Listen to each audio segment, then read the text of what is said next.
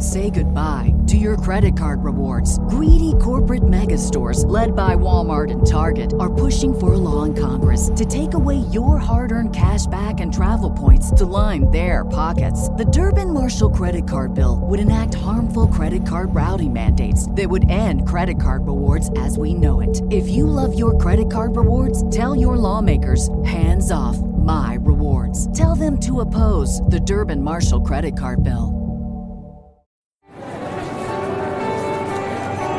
You are listening to an RPA production where people gather.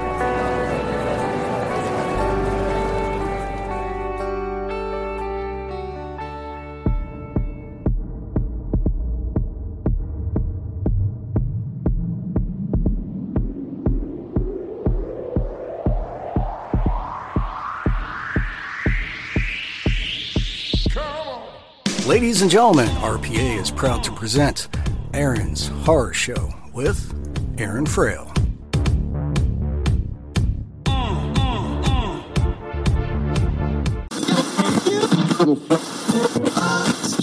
Hi, I'm Phil Hughes. And I'm Jen Doherty. We're the creators of The Workshop Presents. And you're listening to Aaron's Horror Show with Aaron Frail.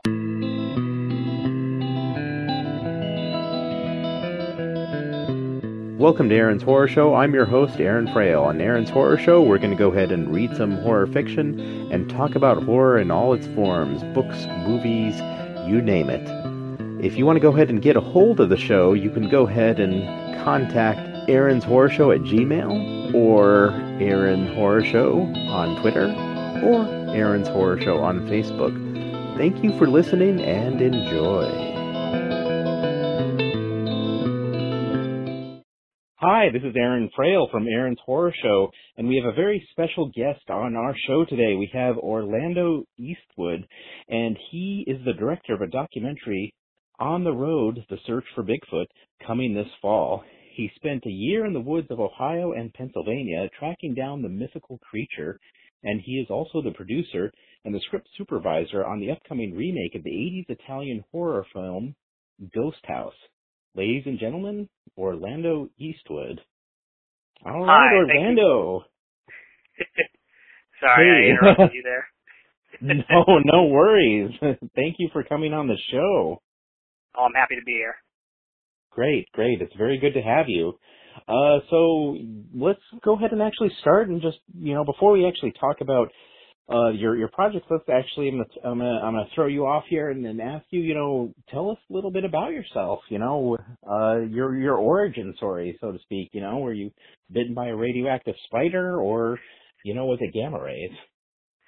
Uh, I wish it was gamma rays, but uh, unfortunately, I grew up uh, military child. I grew up all over the world. Um, spent some time in uh, Kentucky and Germany and Hawaii. Uh, spent about a good seven years in Hawaii between uh, 1996 and 1999, and then another few years in between in uh, 2006 2009. Um, Germany was there for three years from 2003 to 2006. Um, started my film courses uh, in Germany, and I went to Hawaii after that, and was uh, lucky enough to be a production supervisor on the television show Lost uh, for the episode Cabin Fever, and that's how I got my start in the business. Oh wow, that's awesome. That's really good to hear. Uh, so what what what actually, you know, uh, I now that you you've got me interested. So what was it like working on on the show? Well, I didn't get to do much. Um, I followed one of the producers around and shadowed for him. Um, he had me help with uh, set designing, and then you know just a few various other tasks here and there. That was when uh, they came to uh, our neck of the woods in Hawaii where we were at to uh, film the flashback sequences. Oh, Um, and that was okay, yeah, for, and that was for um, uh, Terry O'Quinn's character in the show. It was a uh, flashback sequence for when he was a uh, teenager and he was getting bullied in high school. Uh, it was in season four, and the episode was called Cabin Fever. Remind me, Terry O'Quinn. I I'm usually like I'm really good with faces, but I'm really bad with names. And I I, I did love the show, but I like like what was his character name again? Uh, John Locke. John Locke. Oh yes. Okay. Yeah. Interesting. Cool. Yeah. No, I, I, uh, I, I, you know, I, I am a big fan of, of Lost and, uh, you know, I, I've seen all the episodes and, uh, my wife and my wife was the one that actually got me into it. I, I, I really actually started in season four coincidentally, which is kind of funny.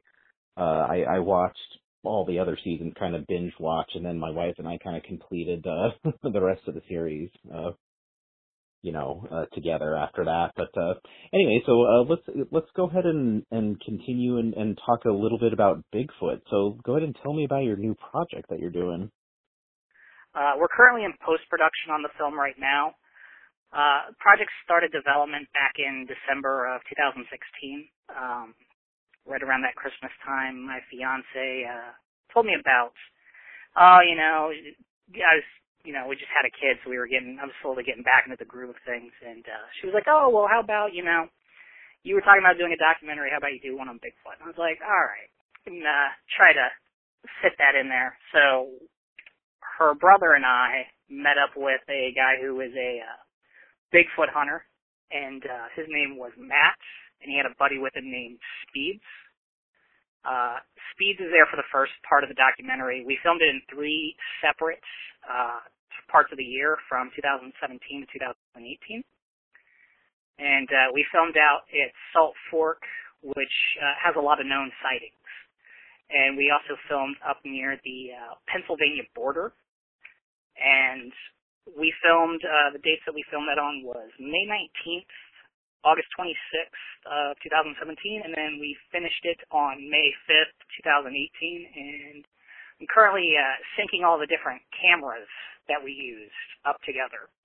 Um, so, so when you say syncing different cameras, did you have like a lot of cameras in the forest that would catch like different angles and and you know, like like I know that a like biologists, for example, they use like wildlife cameras where they they set a camera in the forest that kind of triggers when something walks by it. Was that something that that you used during the the shoot? Um, well, the first shoot we did back in May uh, 19th, uh, we had rain, so that uh, caused a lot of technical issues. Um, unfortunately, we heard some gunshots from some hunters off in the woods, but other than that, we didn't get much. Um, for the cameras, we each had ourselves armed with one. Um, we had one that was kind of off, but uh, it didn't get much. Um, bugs here and there, you know, attracted the light and all that stuff. Uh, however, the um, August 26th shoot, we had a lot of activity out there. Um, we went up to the Pennsylvania border for that one. And I posted a clip on YouTube, and you know I'll, I'll give you the link for that. Um, pretty much we had a uh, bear uh, claw up a tree not too far away from where we were at. And okay, yeah, I, I I saw that. I saw that clip, the one with the the claw marks all over the the tree that you were looking at. Is, is that the one that you're referencing? Yes. Okay, yeah, yeah. And, anyways, continue. Yeah, you know, there, there was a big difference between where we were at in Salt Fork, where uh, you know, you'll you'll see like raccoons and you know possums and all that type of stuff versus you know like a giant man-eating bear. It's you know there's a there's a whole different feeling of like wow we might get into some danger over here in this part uh, of the woods versus you know where everybody claims to see you know Sasquatch at. And you know when you see that it's like this bear just clawed up a tree not too long ago and these claw marks are fresh. It, it really puts a perspective of how uh, us as yeah, you know, up on top of the predatory food chain is not, you know, that high up.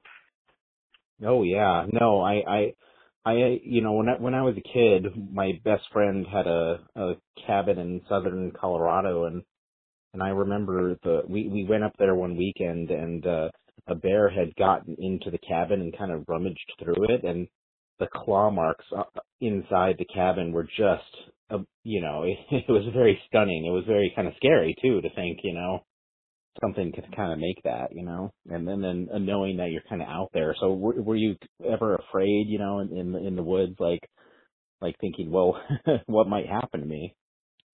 Oh yeah, the fear ran deep. As soon as we found that tree, which was like halfway through the shoot, oh, we were all on edge. You know, just hoping we didn't run into it. Because you know, you hear all these like you know twigs breaking, sticks falling from trees, and it's like, is, is that it? You know, is, is that it right there? So you know, it kind of kept us on edge. But uh, luckily, one of the people that was with us uh, had a gun, so if anything did happen, we'd at least have some sort of protection out there. Okay, so when you said one of one of you had a gun, what, what, did you have like security with you that you hired just for that purpose, or, or was it just someone in the production that was kind of equipped for a, a situation that might be dangerous? Uh, well, one of our uh, people who helped us with the documentary, his name is uh, Isaac Deal. Uh, he had some friends and family out there, and they uh, came along for that part of the shoot. They had a hunting rifle with them to, you know, be prepared since they knew that there was bear sightings out there in that part of the woods. Oh yeah, yeah, no, definitely. So, you know, when when when you were out there, did you stay out there all night, or was it daytime too, or or how'd you go about your investigation? Well, we planned it out um, when we went to Salt Fork. Uh, we were out there for the Ohio Bigfoot conferences that they were having, where you know you see okay. all these different people who you know are sharing experiences and you know doing presentations and all that type of stuff on you know seeing Sasquatch and all that different types of sightings. Um, so we tracked it out and scoped it out during the day. Um, we didn't start filming until later in the night. Uh, we'd start around 11 o'clock to midnight, and then we would stay out there till at least around 3 or 4 a.m. Um, I believe on the August shoot when we went up near Pennsylvania, we were out there until at least I think 2 o'clock in the morning. We were out there until from I think I think 11 to 2, so about a good three hours. Oh wow! So you were out there for a while. Oh yeah, uh, so, we had. No, go on. Uh, yeah, we had uh, you know, tons of batteries and backup SD cards, so we could uh, just keep rolling the whole night. Yeah, that that's actually what I kind of wonder about the the shows that that go out in the wild there. Like, like you know, you, you obviously have to bring enough power to run your equipment when you're out there. Did you ever get to a point where you're like, uh, I don't know if we're gonna make it through this shoot. Uh, with the SD cards, that that was a problem, but um, with uh, with the battery packs, you know, those like little cheap five dollar battery packs you can plug up to like a USB port. Those will last mm-hmm. you a long time. Surprisingly, for how cheap they are, oh, they work wonders when you're out in the woods. Oh wow, yeah, yeah, together and you know point a camera at what we're filming, you know and uh, that was that was always a, a a problem when we were on the go. It, uh, it was power. That that seemed to be always the the issue. Uh, did you ever, you know, like, did you ever set any like like traps or experiments? Did you ever try to kind of entice the the your subject to come out, or was there any sort of like plan like that? Um, we went into it just raw. We were just thinking, you know, oh, if we try to stay still, not if we we tried to stay quiet a lot. We wanted to just kind of blend in with the environment, with the exception of you know having lights that are just blaring everywhere. But you yeah, know, we tried to yeah. stay quiet to you know try to see if it would come out or anything like that. Um, we found some tracks, uh, especially when we went out there for the uh, August shoot. Um, since the rain on the May uh, 19 shoot uh, kind of got in the way of everything. It was kind of hard to properly find the uh, right set of tracks. Um, and then also on the May 5th, uh, we found some tracks out there as well, but it was hard to tell if it was, you know, either like a deer or something bigger. So, you know, did you ever, uh, did you ever like, like kind of get to this point where you're like, man, what am I what am I doing out here? Because I know that that filming, especially in in circumstances where you're doing, do you ever you do you ever get that moment of despair where you're thinking, oh man, this is not going to work out? I mean, I, and maybe the rain is probably the the moment, you know. Well, the rain was a big detractor whenever we first started. I was kind of livid that I was out there and it was raining because we checked weather forecasts and you know it was like, oh, up until like the day before, it was saying, oh, it's gonna be nice and sunny, and then the day before it updated, and it was like, oh, it's gonna rain, and it's like, so we're out yeah. there in the rain, it gets colder, you know, everybody's miserable and then it's like, you know, we're not really in the mood to try to track Bigfoot down. So we were out there for about a good two, three hours trying to, you know, find it. And instead we're all just getting rained on and it's all cold and soggy out there. So it was, it was a, that was a real turnoff. However, you know, on the August 26th shoot out near Pennsylvania, you know, it was nice. It was a little muggy, a little humid, but it was very nice out there to, you know, try to track him down. Oh, it was amazing out there. That that Yeah, one that one yeah. was really amazing. Yeah, yeah. So that one was the one where it's like everything's going. You're you're really kind of like this. This is this is working. Oh yeah. It, it, it also worked well on the um, May 5th shoot where we wrapped up. Um, you know, there was there was uh the, the scariest thing out there. You know, we heard a noise, and it sounded like screams. Oh wow! Like like human screams or like animal? It, it sounded almost human. It it had like a female like screech to it. Ooh wow! That's, and we that's we sat chills. there. Yeah, we sat there trying to figure out what it was. Like, you know, if if it was an animal, what could it have been? We were trying to think, and it was just trying to, you know, figure it out what it was. It was like I, I can't think of an animal that sounds almost distinctly human, and it sounds female because we were out in the middle of nowhere in Salt Fork, and you know, it was just mind-boggling hearing that scream because it, it followed us around, and it followed us for Oh, about a good hour. Oh my god! So so it, it, it was you weren't tracking it; it was tracking you. It, it was, and I can tell you, like, we would move probably a good 50 feet, fifty hundred feet down the way, and then it would be to our left. And if we kept walking, next thing you know, it'd be behind us to, like, our right. I mean, but uh, you just you just went you just went uh silent there for a moment. So uh, maybe oh, you did I cut out? Yeah, yeah, you cut out for a bit there. Oh, I'm sorry about that. Um, I'll reiterate. Basically, you know, the, the, the screams, the screaming noise, it, it, it would be to like our left. We would walk a good 50, 100 feet. It would be to our left. And then the next thing you know, it'd be behind us, almost to our right.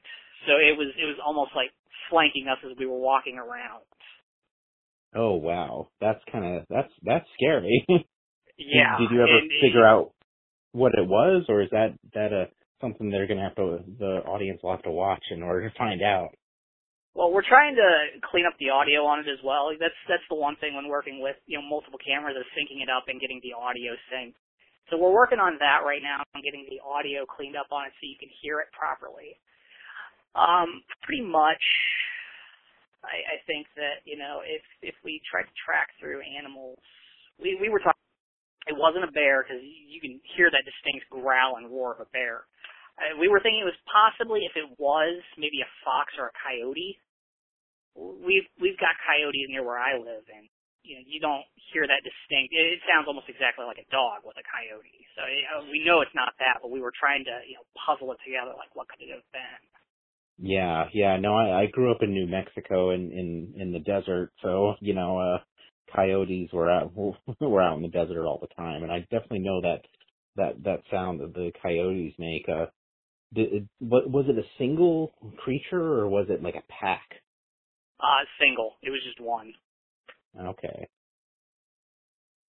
Yeah, it was, That's it was that. really something. yeah, yeah. So you know, when when you were when you were out there, uh, you know, what what was it like? Like like going kind of on this journey for you? Did you have any kind of any personal experiences? Did you have any like like epiphanies or anything like that? Well, with this documentary series we're doing, the uh, on the road, we're basically going to be documenting several different types of things. The Bigfoot was the first one. For the second one, we're talking about doing ghost towns and documenting those. We were going in with the idea that you know if if Bigfoot's out there, what what would we find? What would we hear? What would we see? Those types of things. Uh, you know, a lot of people go out there and you know they they don't really have any luck finding anything. You know, even traces like you know footprints or anything like that. So you know, I think we got really lucky with what we've found out there, and. I think we'll probably go back we'll probably go to probably another state and you know go in real hard and heavy on trying to find him somewhere else. I know there's a lot of sightings down in Florida and around there in the southern part of the United States, um, also Really? out in the west near uh, California. There's been sightings out there up in the uh, mountains. Yeah, I I never heard of Bigfoot sightings in the southern part of the states. I I always, you know, I, I don't necessarily go out and read about Bigfoot personally a whole lot. So like, you know, that I I always for some reason thought it was like you know the northern woods area. You know, like I didn't. So that that's kind of interesting. So there is there is stuff down in Florida and whatnot. Yeah, out near the uh, Everglades. Oh, okay. Yeah, yeah. Yeah, no, I could see that. The Everglades is a pretty big untapped wilderness there, you know? Oh yeah, they they, they talk about how you know these wooded areas like out in uh, California. That's where they got the uh, one infamous uh, film recording back in the uh, 60s. I can't remember the name of it off the top of my head, but it's the one photo and video of Bigfoot that you see walking across this uh, open wooded area. That's where they yeah, got I, at. I I know which one you're talking about. Yeah, I I I remember that one. That one's kind of the the famous one. Like like I I'm here in Minnesota and I forget where exactly it is, but there's there's something that's called like Bigfoot Supply or something like that, and they have the silhouette of that exact photo like in their parking lot, you know, in the I, Oh, but, but that's really the iconic one, you know, the one that Oh, of yeah. when everyone thinks of Bigfoot, that's the one they think of, you know. Uh, yep. So, uh, you know, you you said you're gonna move on the series to like ghost town. So, so what uh what were you thinking for ghost towns? What exactly do you plan to investigate about about ghost towns? Uh, well, for the Ghost Town documentary, we've looked at several. There's the uh, Moonville, which used to be a small town out down in the southern part of Ohio near the uh, Kentucky border. Uh, what's left of it mainly is the tunnel. A lot of people see the Moonville tunnel. Um, but there is also parts of the cemetery that's still left uh, to see, you know, what's out there in terms of that. They said there's still a few structures, but no buildings that are left and then we've looked into several other ones that are around, but the Moonville one is the main one we're looking at doing for the documentary for that one. We might get we might get around to doing that one next year, depending on time and money and all that type of stuff. So, what's the Moonville Tunnel? Like what? What? Uh, the Moonville Tunnel is stories are basic- about? Uh, there's claims that there's ghosts, although it's a ghost town, so you'll see, you'll see, you'll have a lot of people talking about how they see ghosts out there. But basically, what it was was the way to get into Moonville. Uh, from the research that I've done, they used to have a railway system, and after the railway system left in like the early 1900s, it was essentially like the death knell for it, on top of the Great Depression. And then I think from what I saw in the research, it said up until around the mid 80s was when it like officially died out and everybody had left. Interesting. So, when you say like died out, what what happened? Was it just kind of a like a slow uh withering of the town? I know, you know, sometimes, you know, towns get into trouble and just people start leaving or was there like an incident or Uh, it just pretty much died out. I mean, there, there's some other ones. There's the infamous uh, Centralia, which is what Silent Hill is based off of, where they had a coal fire that ended up going up and pretty much causing everybody to leave town because the coal fire is apparently, I think they said it's going to be burning for like a few hundred years. So that one is, you know, that one's got a real history behind it. And that that one is one of the ones I would like to do, but I'm not sure if we Yeah, get around yeah. to that one or not for this one that we're planning next. so you know as as far as those are concerned like like you know being kind of a you know a- a filmmaker myself do you this is a purely logistical question do you have to get like permits to to do it or is it you know guerrilla shooting where you just kind of go in and start filming or Well, for the um, Bigfoot documentary, we, we kind of went guerrilla. The Pennsylvania one, we went to the people who own the land and went out there and filmed and got permission for that. So that that one didn't really take too much. Uh, regarding with filming, these days with cameras and how small they are, you could just basically tell anybody, oh, you know, I'm just going camping, and you know, just have an iPod with you.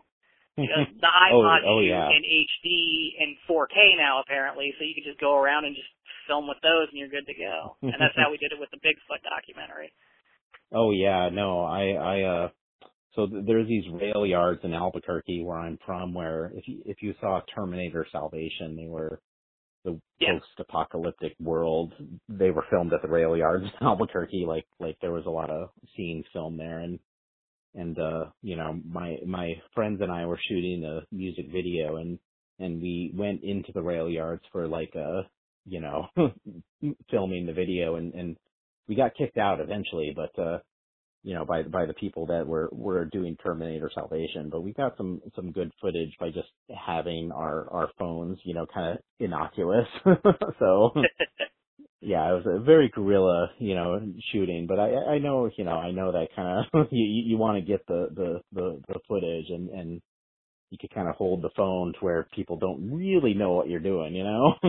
Oh yeah, yeah. That that's that's the tricky thing, because uh, Ohio is very lax with film permits. It's usually you know if somebody stops you on, you know, say this part of like a strip mall or something, and is like, hey, do you have what are you doing? You know, you just basically say, oh, you know, I was just you know on my iPod or something. They'll be like, all right, knock it off, and it'll be like, okay, we'll stop.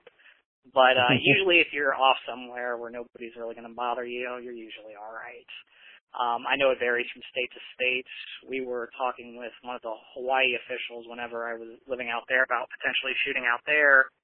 And, uh, you know, they were like, oh, well, we want certain X amount of dollars per day. It was like, I think a hundred or two or something like that. But that was about 10 years ago. So I don't know if it's changed or not. But, uh, you know, yeah. tax laws and all that other type of stuff, you know, you submit the tax stuff to get your credit on that for basically, you know, oh hey, we bought this stuff, can we get our tax refund on that? And it's like, oh yeah, sure. yeah, yeah. I remember one film I was on. I I, I was just a, uh, I, I guess a PA is the best way to explain it, but I was just kind of miscellaneous guy. Like I just did whatever they told me to do, you know. And and I remember production one time, yeah, yeah, we we we we were sitting there filming outside. uh I, didn't know it at the time, but it was a federal courthouse, and uh Oof. I know, and it, we we we I don't think the director of the film knew that it was a federal courthouse, and and a bunch of like like you know people came to stop us from filming, and it was really kind of funny because we were you know like. But you know, they we eventually just turned the camera off and, and moved on to the next building down the block, you know. but When uh, I was yeah, uh when I was in my film classes in 2005 when I was in Germany because we lived on an American base, you know, we we had the film courses out there on the school we were at. And I was out filming one of my uh short films for my film classes and the German security guards who worked for the Americans uh you know, stopped me and like, what were you doing? And the next thing you know, I ended up getting detained and they had to uh destroy the tape for any evidence. Oh, So it was wow. like I lost a large majority of what I'd shot for my short film and I was just like, oh pulling my hair out. no. Like the military police came up, they were like, "What are you guys doing? This is just a kid. He's clearly not going to do anything. Let him go." yeah, yeah, I know. I I know how that is. Like, so I had a friend growing up who uh her dad was, you know, in the uh the Air Force and and Kirtland uh Air Forces in in Albuquerque and they're they're in the base for whatever reason and and we decided to leave the little building that we were supposed to stay in and and go wandering and Uh, that wasn't a good idea. like, like we got detained by the MPs, and her dad had to come and like, like say they're just kids, they're just messing around, you know. Oh yeah, and this was when this happened to me. This was like four years after 9/11, so everybody was still like on edge about everything. oh, oh yeah, Yeah. yeah, yeah. Mine was mine was pre 9/11, so man, that must have been rough. Yeah, it was it was uh fun having guns uh drawn very close to you. That that's that's one thing that was kind of like oof. Yeah, no, Oh, yeah. no, they never they never drew the guns on us. They uh they just they they just detained us, you know.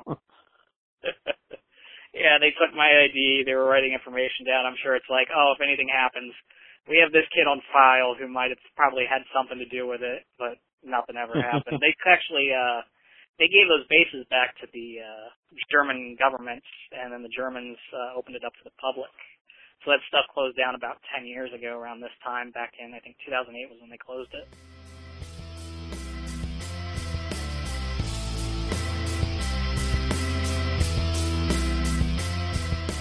Hey everyone, that was my interview with Orlando Eastwood, or at least part one of that interview. You should actually come back next week. We get into some really cool kind of stuff next week, so so yeah, you don't want to miss out. So be back next week for more Orlando Eastwood. And also, I want to go ahead and remind you that Real Paranormal Activity is on Mondays. I'm on Tuesdays. Terry's Mysterious Moments is on Wednesdays. And of course, The Sandman's Lullaby is coming to a podcast station near you. Thank you, and have a good night.